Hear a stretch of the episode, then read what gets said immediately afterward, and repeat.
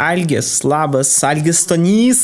Kaip aš, Tonys, taip. kaip aš prieš pat podcastą tavęs klausiau, kaip teisingai ir tu man pasakoji, kad tavo pavadės kilmė yra čekiška. Jo. Pasirodo čekiška, pasirodo visi stoniai, tai yra buvę stonikai. Stonikai, kaip Liolik ir Bolek, bet Liolik ir Bolek buvo beveik lenkai, man atrodo, Taip, jeigu aš bet- neklystu. E, Čekai yra tas kryteček, krytek, tas e, kurmis toks, e, atsimeni, toks Kritečiak labai jisai toksai elegantiškas. Populiarus, džentelmen. populiarus, populiarus.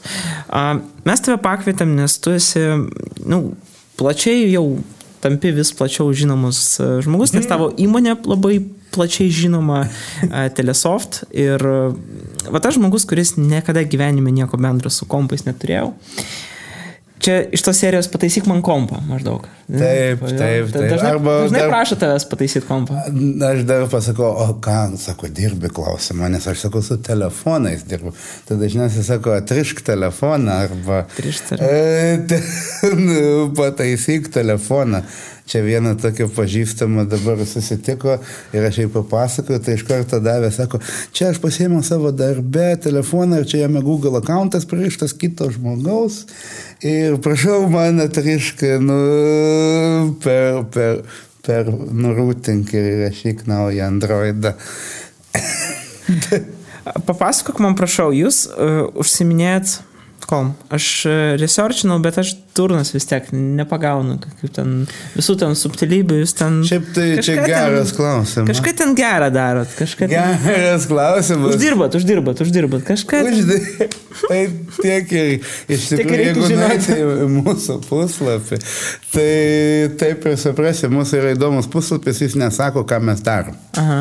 Jisai galbūt ro- rodo portfolio, ten projektus, kuriuos ten įgyvendinam, bet tai konkrečiai nesako, kad mes teikiam programavimo paslaugas ir gaminam programinę įrangą pagal užsakymą. Okay. E, tokį, jeigu taip parašysi, tai būsi toks kaip vos ne indusas, tai dabar visi stengiasi tą labiau elaborated pateikti. Subtiliau, ja? Jo, netgi tie visi paslaugų tiekėjai netgi nenaudoja žodžio outsourcing. Labai retai tas outsourcingas naudojamas yra. Nes jau outsourcingas skaitasi kažkas čia. Pigi darbo jėga. Pigi darbo jėga, o žinoma, niekas nenori būti pigia darbo jėga.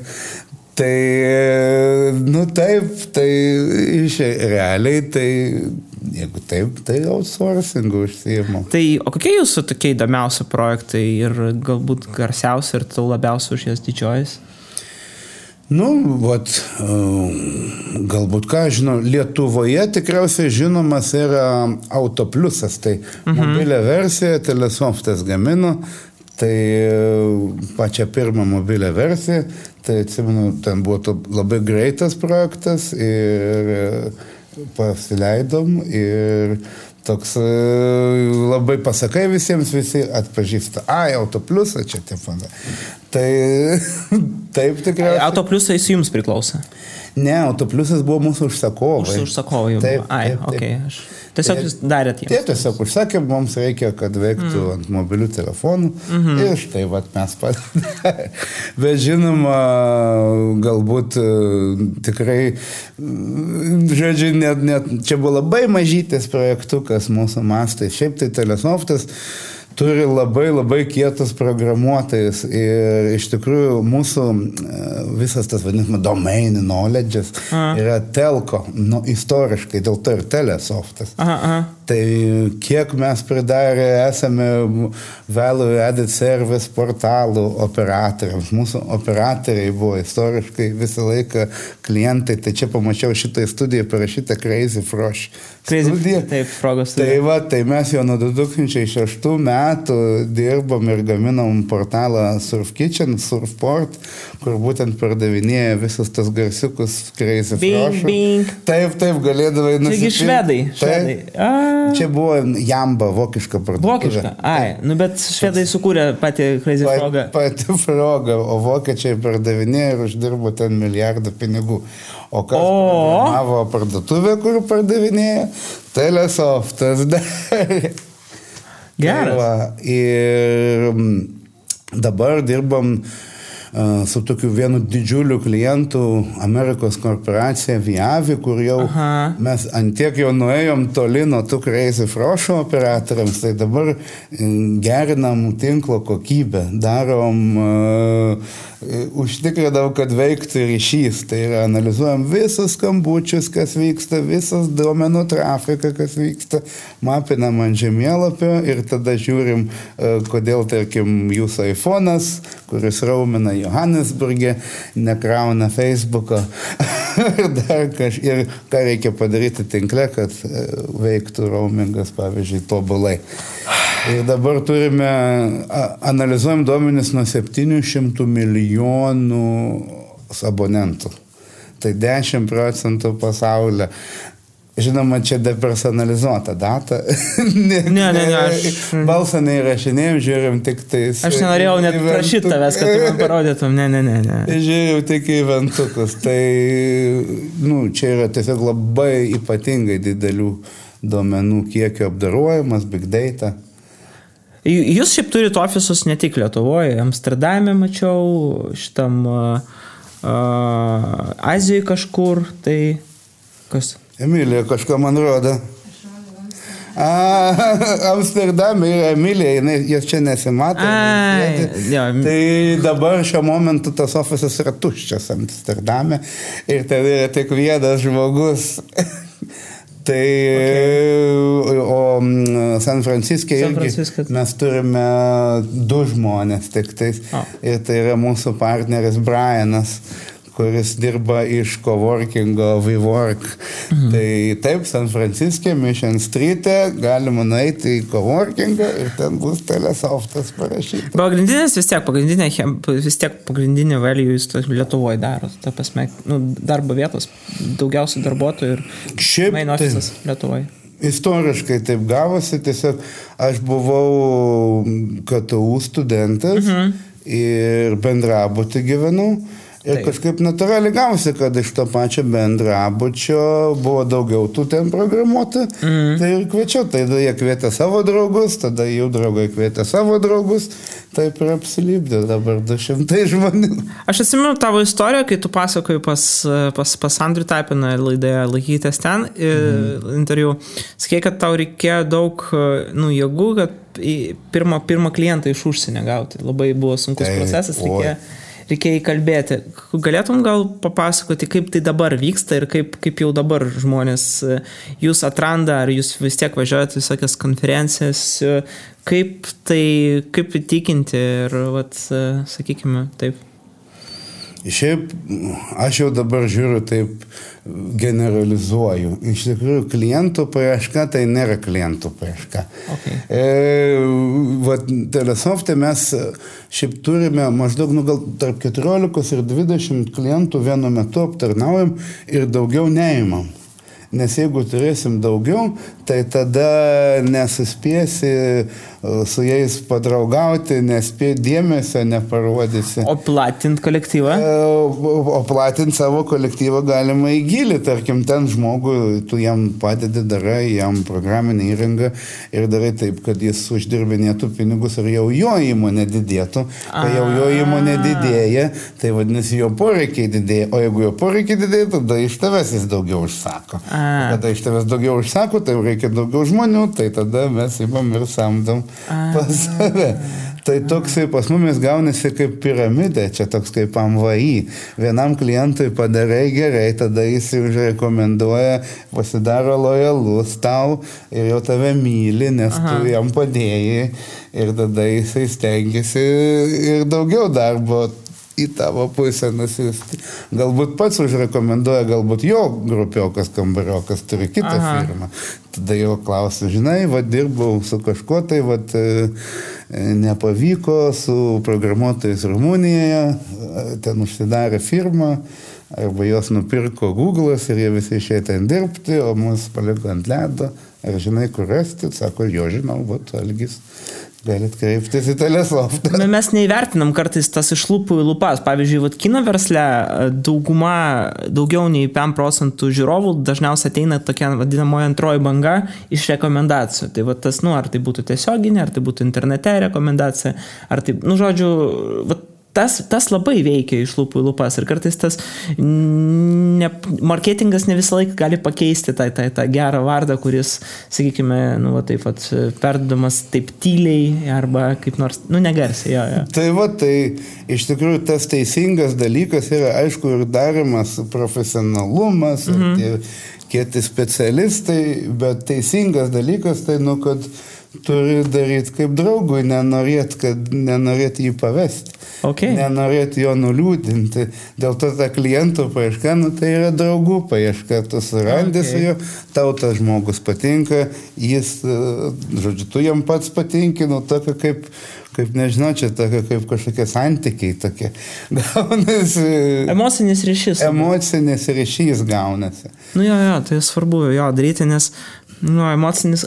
Kiek tau yra, vat, sakykime, kiek dažnai tu atsisakai pinigų, bet e, e, ir užleidi vietą emociniam tam kapitalui. Sakyk, vat, dažnai atsisakot klientų, dažnai atsisakot, ne tai, kad klientų, o dir, nu, darbo tiesiog. Žinau, kad nu, netgi nesigauna ir atsisakyti, tiesiog kartais, ne, dirbi ir tas žmogus, ne, tarkim, krenta į sales pipeline, visokie requestai mm. ir juos suprioritizuoji ir liktais pas tavęs, ne, dabar šiandien turėtum parašyti laišką, paaiško tai Delfi norisi skaityti.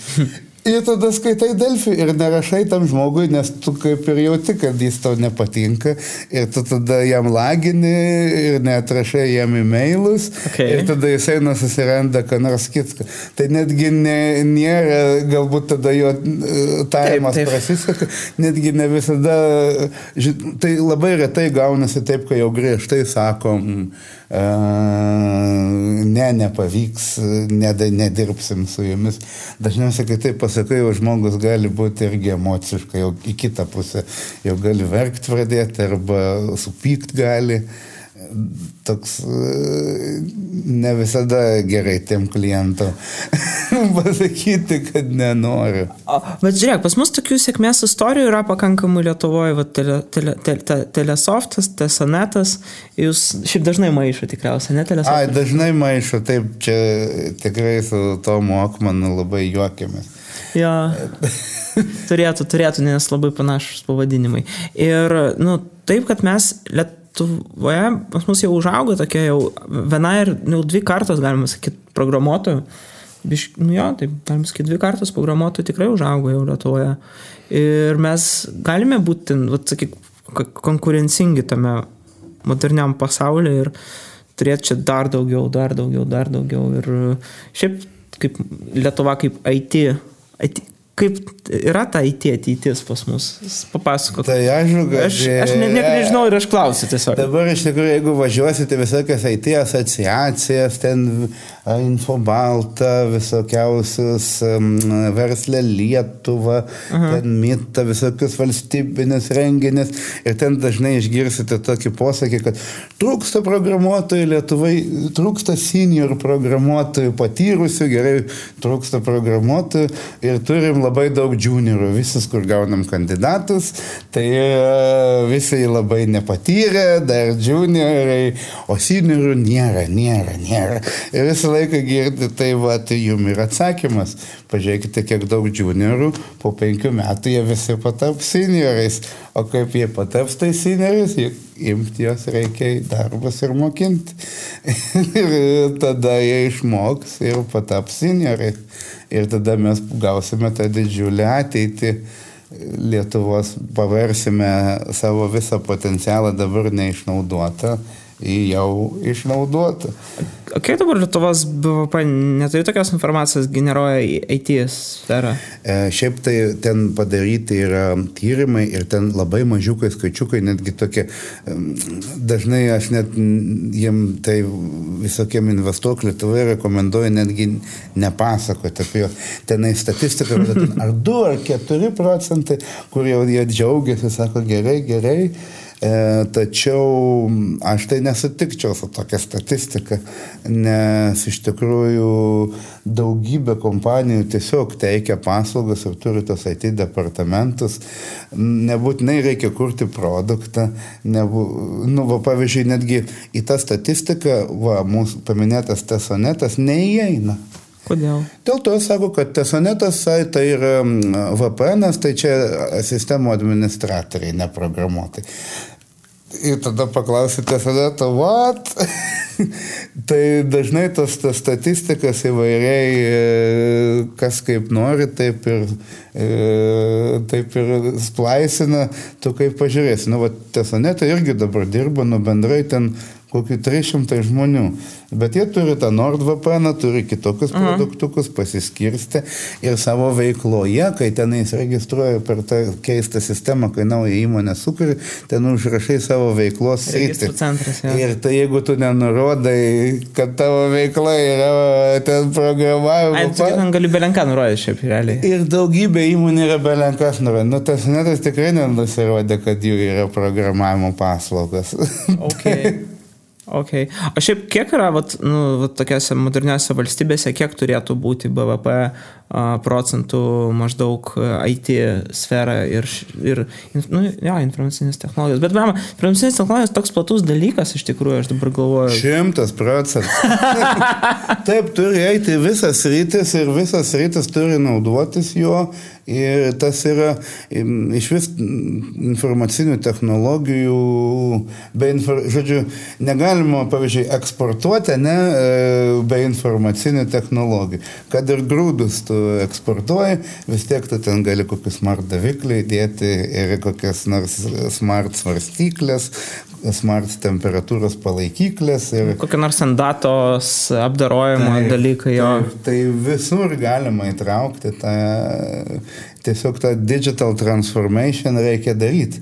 Viską mm. galima digital transformuoti ten pas mumis atėjo tokie vokiečiai, kur Kionigas, kur ten močiutė verslą nuo 1920 metų nuomavo graštas ir sugalvojo savo digital strategy pasigaminti apsą, išsidėti konteinerius jūrinius ir ten padaryti tokias robotinės duris, kur atsidarai, tada su apsu atrakini viduje spintelę, o ten spintelė grašta. Tai jie sugalvojo transformuoti, va, atrodo visai nedigitalizuojamą ne sritį e, statybininkams, bet va, pagalvoja ir sugalvoja. O jūs kreipiasi, tarkim, su pasiūlymu, nes, na nu, gerai, prašo pagalbos kokios valstybinės institucijos, kaip tarkim ten kažką optimizuoti bu, bu, Lietuvoje ar nelabai šiaip. Nes aš, nu, nu, Kartais ateina, labai man pavyko, tas patiko labai Kurk Lietuvai programą. Kurk Lietuvai, aha. Ten, kur jaunimą samdo ir tada į visokias valstybinės. Taip. Tai va tas jaunimas labai aktyvus, jis vaikšto ir klausinėja, pra, nors ir neturi, tarkim, patirties ten projektų vadovavime, dabar iš sveikatos apsaugos ministerijos, ten ateina jaunuoliai iš mm. Lietuvai, ten daro tą psichologinę pagalbą savo, daro mm. programėlę tą pagalbą savo, kur ten tavęs klausinėja, are you good, kaip tu šiandien jauties, ar viskas gerai, mm. pažiūrėk, čia yra slideris su tavo feelingais kokie yra tavo feelingai ir vien tu jautiesi kaip tarytum su žmogum pasišnekėjai apie savo jausmus, ja. jau suveikia tavo pagerėjo psichologinė sveikata, jau nereiktų pas terapeutą beiti. Tai va, dabar ten naudojasi jau 10 tūkstančių žmonių kiekvieną dieną, tai galbūt preventinam šitaip savižudybės. Nu be abejo, be abejo. Tai Džiugu labai, kad ta iniciatyva kilo vat, iš pačių valstybinių įmonių. Tai čia buvo iš vis dar Barklajaus, tada dar direktorių, čia prieš porą metų buvau sutikęs, tai siūliau pasiūlymą iš vis vaikščioti tada mums patiems į ministerijas ir sakyti, padarysim jum nemokamai, padovanuosim jum kokią IT sistemą Prašau. Netgi čia buvau siūlęs, e, kad paimti ir, tarkim, mūsų migracijos tinklapis lietuviškas, jis neturi angliškos versijos. Tai kanda migrantai turi išmokti lietuviškai kalbėti.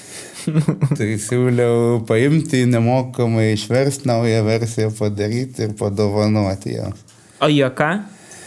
Nu, ne, neradau su kom kalbėti, kas priims. Tai labai džiugu, kad, tarkim, sveikatos ministerija turi tą jaunimą, o tie neturi matyti iš kur Lietuvai mm, tų žmonių. ok. Vienas iš jūsų projektų dar yra Game On. Tai, Aš norėjau apie tai pakalbėti. tai Aš- didėja. A, Didėja? Dabar jau jisai du kartus per metus vyks. Ok. Dabar rūpiučio gale darysim LAN party Siemens arenai. Gavom visą Siemens areną vien LAN parčiai.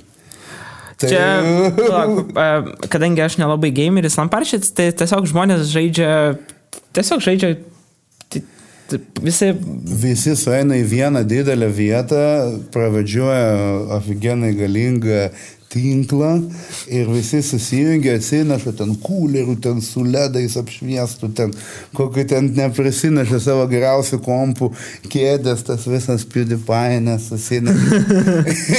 ir tada gamina, ten, tarkim, yra turnyrai, ten kartais būna kokie nors, galbūt koksai tas Challenger modas, man atrodo, gali daryti ten League of Legendą žaisti Aha. ir jeigu per tą turnyrą žaisi, žodžiu, jeigu ten laimėsi, tada galėti į aukštesnę lygą, į aukštesnę lygą ir iš viso išvažiuoti į Berliną į tą multimilijoninį prizą laimėti. Okay. O, o kokius, atsiprašau, ž- kokius žaidimus žaidžia? O žinok, dabar la- Daug, jo? Daug žaidžiu. Fortnite, aišku, visi lošia. Ok. O ką ten reikia daryti Fortnite? Fortnite reikia išgyventi. Išgyventi iki žaidimo galo. Ok, aš... aš, aš Aš nieko Šiaip tai nesuprantu. viską gali daryti, gali žudyti, gali statyti, gali šokti, tiesiog šokti, šokis. O dar Ir... jaunimas dar žaidžia Counter-Strike? Oi, Counter Strike, visi suvažiuoja, ten Žaidžia? emocijų, ten kokį ten Ok. žaidžia. Aišku, kad žaidžia, ten yra, taigi visi tų gerbėjų turi, ten flušą, ten Bre, aš tai... Virtus Pro, ten ploja, ten hebra žiūri, nu, aišku, dabar Virtus Pro gal nelabai. A tu pats gaiminė? Nu, Counter Strike pašaudau, kodėl. Aš šiaip StarCraftą mėgėjęs. Aha. StarCraft'as strateginė žaidimą. Aha, taip, taip, pats Ten, kur tankučiai, žinai, Mhm. armytė, bėgioja, užmuši sergus, viską realių laikų darai greitai, ten spaudiniai kaip iš pradės, turi daryti actions per minut labai daug. Taip, taip, taip, taip, taip. Tiksliai. Ir tada laimi. Aš tik tai vieną straipsnį skaičiau, kad e, vai- vaikai, kurie žaidžia kompiuterinius žaidimus, jau kognityviniai sugebėjimai būna geriau išvystyti negu tų vaikų, kurie nežaidžia. Įdomus toks tyrimas, e, bet... Nu, šiaip tai komandinis, ypač, nu taip, arba tos strateginis, tai tikrai vysto. Šiaip tai, nu, dabar šis jos tą sportą, taigi dabar nori pripažinti kaip sportą. Aha, va. Ir olimpinėse, taigi bus 22 ar kada čia bus O, o, olimpinės. ko- o ką jie ten žais? Man atrodo komandinis, ar tai League of Legends jie žais. Ok. Arba Dota, ne, ne, negirdėjau. Wow. Wow. Bet O, kažką iš šitų. bet jo, bet da, ir dar apart to, va, tos LAN partijai, jūs dar darote Gaimoną, kaip ten ir kur konferencija, kur žmonės kalbasi, kur atvažiuoja žmonės, kurie dirba prie, prie žaidimo kūrimo ir taip toliau. Ir jūs patys kūrėt žaidimus, kiek aš žinau, kažkiek tai man Mhm, sakė. Streets of Cyber World turim tokį slaptą projektą. Aha. Tai yra cyberpunkinis e, kortelių žaidimas. Tai e, wait for it. Nes aš žinau, kad sukurti kompiuterinį žaidimą tai yra, nu, ypatingai sunkus intelektualus darbas, nes tu turi ne tik techniškai dar tai padaryti, bet tu dar turi dramaturgiškai, dar turi įtraukti žmogų, e, jo dėmesį užvaldyti. Ir čia... dizaino. Tai, Va, va, va. Tai yra labai daug knygų Būtent. parašyta, tai ten kaip filmo. Ten yra charakter arkai, ten, Taip, visi taip, ten jie taip. pradeda nuo mažo, pasiekia savo pyką ir tada į kažkokį tai endingą nueina, visokie side charakteriai, plotai, tada turi, pri, žodžiu, įtraukti tą žaidėją. Ir dar didesnis menas ant viso šito kažkokią monetizaciją dar užmauti. Kad pirktų visokius ten Bet galbūt, kad, pistoletus. kad nejučia nupirktum, kad nejaustumės, kad tav čia gėjimas tavęs iš tavęs melžia pinigus. Taip, taip, taip, Irgi taip. negerai šitą dar turi subtiliai padaryti, gerai, taisyklingai. Tai žodžiu, ten yra tiek psichologijos, mm -hmm. tiek. Jo, jo, jo, jo, va čia įdomus dalykas No. ir iš tos galime labai daug įdomios datos ištraukti ir tas mane labai visą laiką žavi. Aš, Nu. Šiaip kiek darėm tyrimą, Lietuvoje 700 milijonų eurų apyvartą padaro game industrija, e, gamyba. Tai turim tą Cooking Feverį, Nord Currentą, Okay. e, turime mm, ten, va, Game Insightas yra Aha. pas mumis įsikūręs daug kompanijų, nu, va, Sneaky Boxai yra gera kompanija ir gamina daug apyvartas, tai šiaip į Gaimono krūvą ateina indžių, indžiai didžiuliai būna, indžiai tai tie independent developers. Taip, taip, taip, taip, taip, taip. Ir žinoma, ko trūksta, tai tų vadinamų AAA studijų, kad kažkokį tai žaidimą, vad kaip Vyčeris yra e, Lenkijoje pagamintas labai populiarus žaidimas, nu dar mes neturim, bet po biški bręsta, bręsta ir po bičia to išausim mes lietuviai. Ir šitoj srity. Ok, blem, aš, aš vat, mane tas labai, labai visą laiką žavė. O klausyk, vat, um, aš turiu idėją, aš čia rimtai dabar sakau. Nu, Turiu, man atrodo, kad vat, nėra, ko nėra, nėra tų online comedy gamesų industrijos tokios. Labai mažai, nu, tipo, kur tu žaidėjai ant bairio, tipo, visai ant bairio. Nu, vat, ir aš turiu tokią idėją sukurti žaidimą, kur tu gali savo religiją sukurti. Ir tu kuri savo religiją. Jo, ir tu ten, tipo, ją kaip nors ten, tipo, padarai ten, ką tu darai, ar ten vienas dievas, keli dievai ir bla bla bla, ir tu tali tą religiją, tipo, toliau, žinai, ir, ir, tipo, ir, va, ir kiti irgi kūrė savo religiją ir jūs turite, tipo, taip, užkariauti. ir galit tarpusavį, kai Jo, Kažkoks tai buvo, man atrodo, žaidimas High Father, man atrodo. Toks? Buvo, kur tu turi savo religiją ir savo a, žmonės, kurie tikėjo tavo dievu ir jie tau ten meldžiasi, jeigu jie tau meldžiasi, tada turi priešininką, kurie meldžiasi kitam dievui Nu. ir jau yra idėjas. Sorry. Bet jos idėjom toks yra bič, biški dėl to. jo, jau sugalvoju ir galvoju, nu, va. Be sugalvosi, viskas jau yra kažkieno sugalvota. Blemba, bet...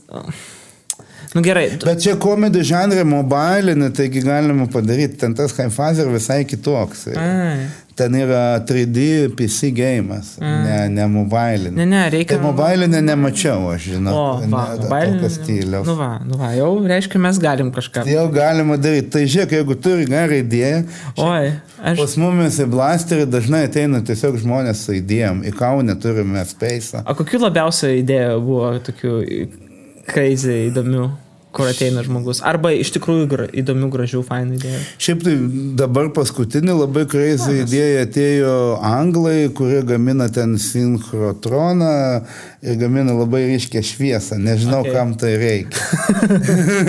tai, bet įdomus buvo. Tai va, tai, a jo, dar turim, negalima NDA, sakyti, čia man uh, uh, sufleruoja, nu gerai papasakos, jau čia neužpyks.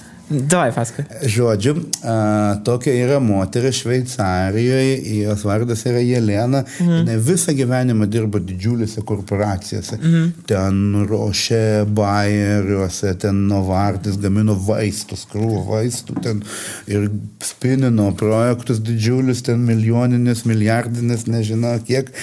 Ir, bet jinai pati rūpinasi savo tą emocinę, fizinę sveikatą, okay. žodžiu, kaip, kaip žmogumi išlikti. Ir labai domisi visokiam tradiciniam medicinom, šamanizmu, ezoterika. Mhm. Ir jinai sutiko tokį žmogų Perų kalnuose, mhm. kuris yra ten didžiulis gūrų, kuris daro tos enlightenmentus. Jis ant tiek gerai daro seminarus, kad pas jį seminarą patekti yra didelė eilė mhm. ir 20 tūkstančių dolerių kainuoja Opa. savaitės ilgumo seminaras. Ir žodžiu, jai kyla idėja, kodėlgi tą visą nepadaryti VR. Tai ten dabar, okay. žodžiu, konceptus piešiam, darom, žodžiu, tas projektas yra žiauriai, žiauriai gražus, meniškai gyvendintas. Ten įeini į VR, pasinardini ir tada visą gauni, susižinai, koks tavo yra spiritual animal. Ok. Kas tu ten esi Jaguar, Regal, Okay. okay. viską matai, ten Andų kalnuose pabūni, praskrendi, į tripą, nueini, vjarą. Ir visą tą, kai būna ten jau vaska tripai, tai Aha. padaro tą tripę vjarą. O mes ko norėjom, su tavim, reikia paragauti tą e, dalyką, kaip sakai, jas. Išgeria. Taip, taip, taip, taip, taip, taip. vat. Nu tai čia reikia važiuoti į Peru. Va, va, va, va. Next time you'll be in Peru. Va. Kitą kartą, kai sustiksim Peru, Tai Aš žiūrėk, dar turiu idėją vieną. Aš, Mhm. papa, nu, labai šiaip gerai mes susitim, kad susitikom. Karočią, mes Vilnius neturim kažkokios išskirtinės Europoje labai ten, nu, mes ten darėm tą G-spot, bla bla bla, nu, kad turistai važiuotų. Nu, Mhm. ten nebūtinai. Kaunas gali irgi būti, jūsų ofisas kaip pagrindinis Kaune yra šiaip. Jo, pagrind didžiausias yra Kaune. didžiausias Kaune, jo. Kauną irgi galim pri, prijungti prie šito dalyką. Žodžiu, e, tu atvarai į šitą, į, Liet, į Vilnių, užsidedi VR akinius ir tu gali ten kontroliuoti ir žiūrėti miestą pagal a, laikotarpį. Kaip jis atrodė 70-aisiais, 80-aisiais, o kaip jis atrodė, nu, kad tau dapieštų arba atvirkščiai kažką nugriautų ir tu tipo, per visą miestą. Čia būtų vi- virtualios realybės sostinė. Wait for it. It's Ai, coming. a ne? It's coming. Jau yra Nu va, šitą iniciatyvą. Tiek Kaune yra, ten slibino istorija, ten bus planas VR padaryti. I- Bet jeigu nori joininti ir būti vienas iš uh, diktorių, manau, būtų kietai. Bliam. E, ta prasme, pravesti, tarkim, Nu, ten istorijų galima aprengti su šarvais Olega ir tada papasakoti, štai čia šita siena buvo, Tokia ir barbikanas tokia. buvo Jo. sugriautas, ar čia pastatyta LDK laikais ir ta, gal ir kietai bus. Tai aišku, kietai. Tai kitais metais, žinau, bus ten filmavimai. Ai. Tai jau filmuos su 360 kamerom, ten viską darys, viską atrodys, kaip tu ateini ir tu kaip iš tikrųjų ten jautiesi ir video streamas tikras yra, ta prasme, realistiškai ir tada fotorealistiškai viskas susikombinuos į senovę ten. Blemba. Išvažiuos storiai visokie. O šitą, o vat aš dar vieną klausimą turiu. Čia aš, kadangi aš retai kal- kalbuosi su, žm- su žmogum, kuris uh, iš, išmano daugiau negu ten, nu, apie IT labai daug ir aš, e, vat, klausyk, a, tas Pokemon Go žaidimas, kur buvo, ne, ten papildomos realybės Taip. Bet kažkaip dabar dingo šitą bangą, tipo, jau, jau ne, bet kokia ateitis bus tos papildos, papildomos realybės visos, nes, nu, realiai tu nu, mes galim iš, išnaudoti realybę žaidimams. To dabar mes nedarom, dabar viskas dažniausiai ta virtualioji realybė dažniausiai ir yra viskas jau nupiešta. Dažniausiai nebūna, kad tu išnaudoji dar kažką iš, vat, nu, ten savo kambarį, ten miestą, žinau, gamtoj. Nu, matai, su ta papildoma realybė, aišku, tu gali naudoti su device, su telefonu ir žiūrėti tada, bet tai nėra labai patogu. Ke- Kada geriausias bus, biškai technologiškai, kai paauksim, kada koks Apple akinis pagamins, kurie bus labai fancy ir gražus. Aha. Ir tada visi pilnai galėsim naudotis. Dabar kol kas technologiškai biški klamzi tie devaisai visi A. yra. Ir jie nėra patogus naudoti. Kai atsiras kontaktiniai lešiai, AR akiniai, tada čia išsproks, čia viskas. Ar yra toks projektas kontaktinį lęšį? Yra, jau, da, jau gamina.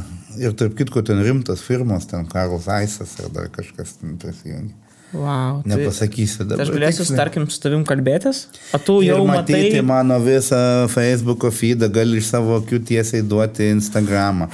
Gali viską daryti.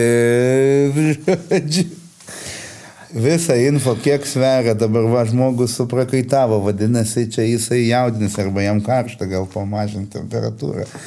Gal dar kažką visokiausią suggestionų, smart suggestionų mėtis ten apie miestą, vat, kad visą istoriją, Jo. ten merginai įspūdį padaryti. Mes turim tokį gerą programėlę, e, e, iLight Stars vadinasi, kur rodo iridium sa- satelitų, kada jie užsidegs, e, kada jie pasisuks saulės baterijas ir gaunasi, kaip atrodo nauja žvaigždė užsidegė. Tai gali jie programėlę pasižiūrėti ir tada merginai sakyti, čia tavo aš uždegiau žvaigždę. Tai tu tą patį galėsi be, be, be telefono padaryti, žinai, va čia bus dabar, ten tiksės 3 Bet tai, sekundės. tai jau nebe žmogus bus, tai bus jau kyborgas. Ne, ne kiborgas, čia tiesiog gautis um, device augmented.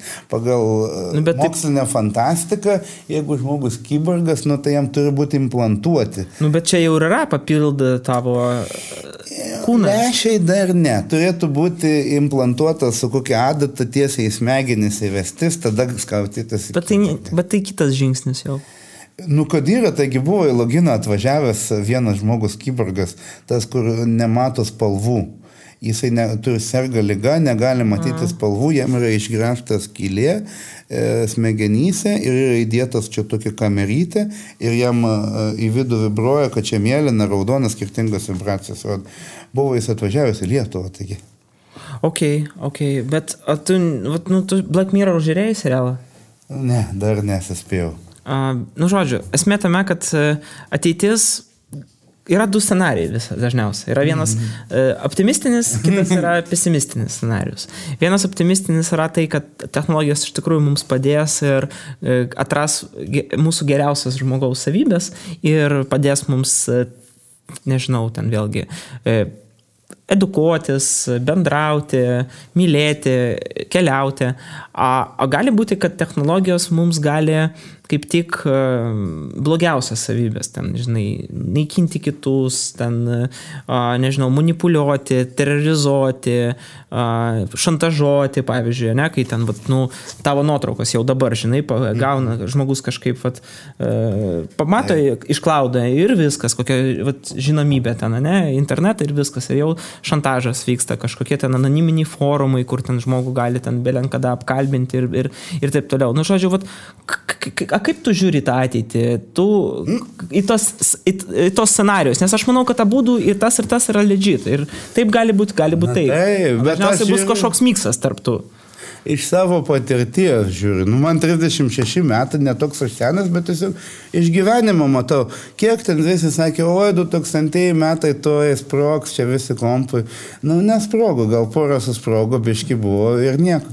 Tie kripto lokeriai virusai atsirado, sakė, irgi toj čia viską, nu ne, šakeriai.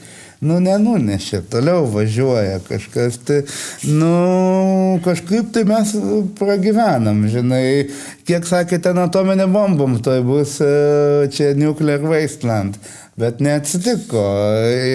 Bet pavojus vis auga. Pavojus auga, bet kiek jau sakė, sakė, kad bus jau, jau senai turėjo būti, jau jis ir vis, neatsitinka ir neatsitinka. Tai maybe vis dėlto dėl to ir neatsitinka, kad humanity yra in general is good. Manai? E, jinai yra 80 procentų gera ir tik 20 procentų bloga. Nėra taip, kad jinai yra 80 procentų bloga ir 20 gera. Aš galvoju, mano tokia susidariau nuomonė, nu, tiesiog iš experience, iš observation, kad žmonės iš tikrųjų visi, in general, visi yra geri. Savo, nu, būna ir blogų, bet be jų yra mažiau negu kad gerų. Gerų žmonių pasaulyje yra daugiau negu kad blogų. Aš tikiuosi. A- Nes kitaip jau, jeigu būtų daugiau, būtų atsitikę jau kokia didžiulė nelaimė. O jinai vis tiek neatsitinka ir neatsitinka. Nu, aišku, mes turėjome pasaulinius karus. Bet pasimokė, vadinasi, pasimokė. Po Nu, bet ir dabar mes matom, kad jau arti, arti, arti, arti, arti tokie, vat, ke- ket, trečias, ketvirtas pasaulinis karas, ten kaip bežiūrėsi, gali būti kibernetinis ir jau dabar mes matom, kaip vat, Rusijos hakeriai ne, e, nori e, įtakoti, bandė įtakoti rinkimus ir gal kažkiek tai... Ne, žinau, ten, žinok, labai. a- Ar tu esi įtakojamas, kai tau ten tą rodo per Facebooką žinutės ir ar tai įtakoja? Aš tai žinok irgi nelabai tam tikiu. Aš netikiu, kad ten jie kažką paitako. Nu gerai, pabandė pasiuntinėti, paspamino ir viskas. Nu, tai ką ten jie įtak... bandė įtakoti, bet galbūt kiek žmonių labai labai pažeidžiamų ir pa- palėtė.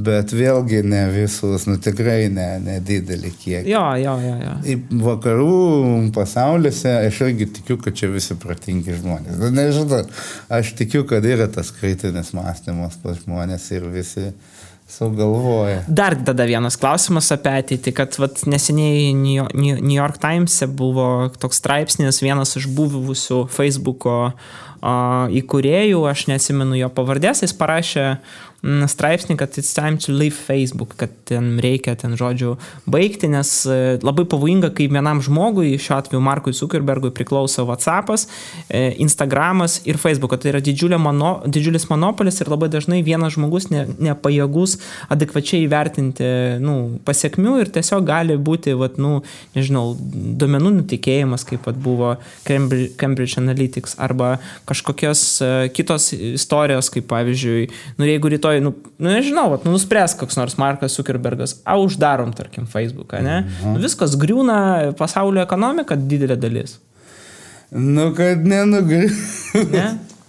Jeigu jisai, o kodėl jis turėtų sakyti, kad jiegi dabar public pasileido, tu, Facebookas gi IPO padarė. Mm. Kada tu pasidarai IPO, it's not your company. Nu, jo, jo, aš čia, šis pavyzdys blogas, bet esmė, tu gal pagauni, kad e, šiaip technomonopoliai, vis tiek monopolis pagal ten net ir laisvos rinkos e, teoriją nėra good. Ir net kritikavo tie sprendimai, kad e, iš tikrųjų galbūt nereikėjo leisti pirkti Facebook'o Instagramą, kad Facebook'as šiaip pavyzdžiui daug dalykų pavogė iš Snapchat'o, bet e, teisme Snapchat'as nėra įrodę, kad, Taip.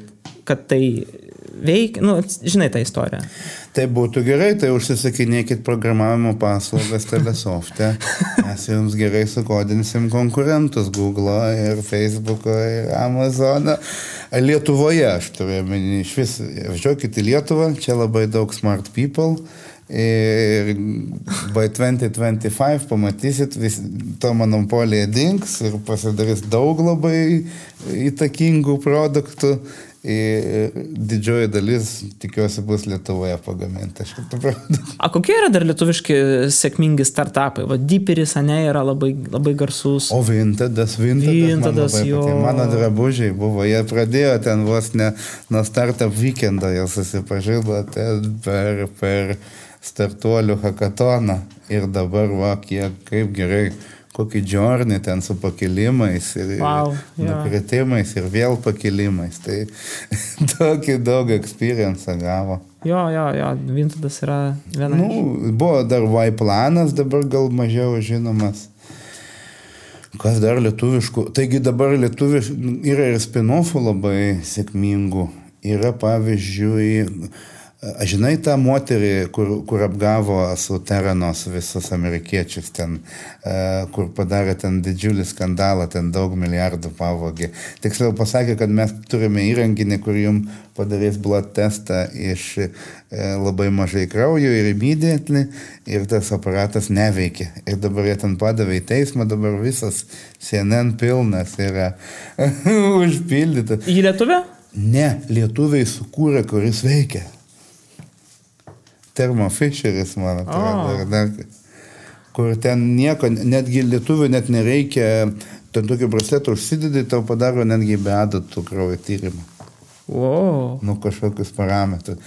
Paskui yra toksai Gediminas, ir dar ten jo komanda, čia VGTU, jie ten su santariškiam dirba, jie turi, jų startupas vadinasi Oxipit ir jie turi ten ar tai milijoną rengeno nuotraukų ir jie apmokina dirbtinį intelektą, kad tau pasakytų, ar tau čia lūžęs kaulas ar nelūžęs kaulas. Okay. Tai nebereikės rengeno radiologų daugiau.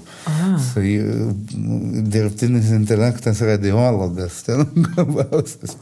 Dar lazerių gamyba mūsų. Lazerius, taip, bet mažo galingumo lazerius.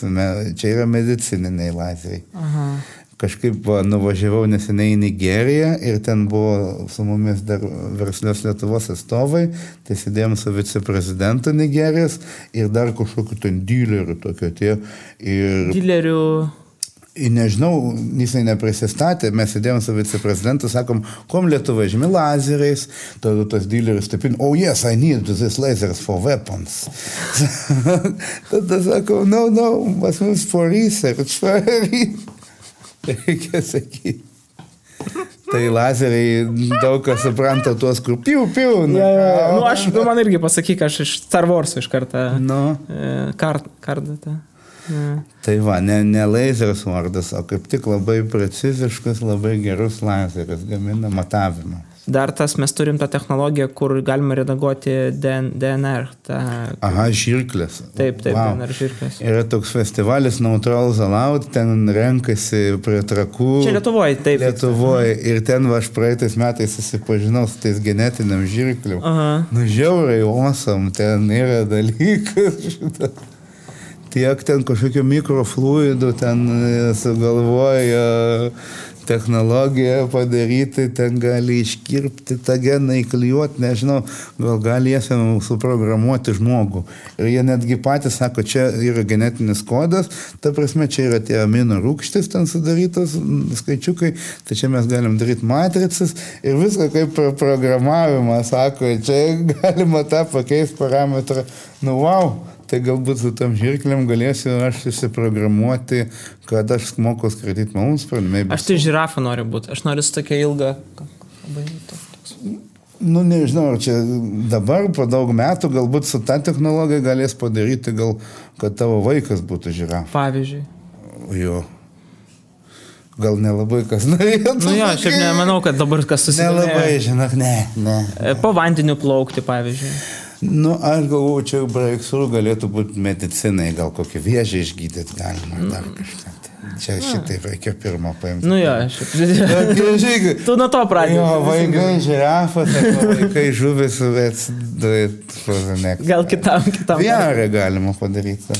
Jo, galėsi žiūrėti savo vaiką, jisai kaip žirafa. Gerai, Elgi, aš labai tau dėkingas už šitą pokalbį. Manau, kad ir aš daug ką naujo sužinau. Tikiuosi, žiūrovai irgi kažką naujo sužinojo. Ir tu galbūt kažką naujo sužinojai. Taip, pat. Nu, gerai, gerų idėjų. Gerai, ačiū tau labai. Ok, dėkui, dėkui labai, dėkui. Cool.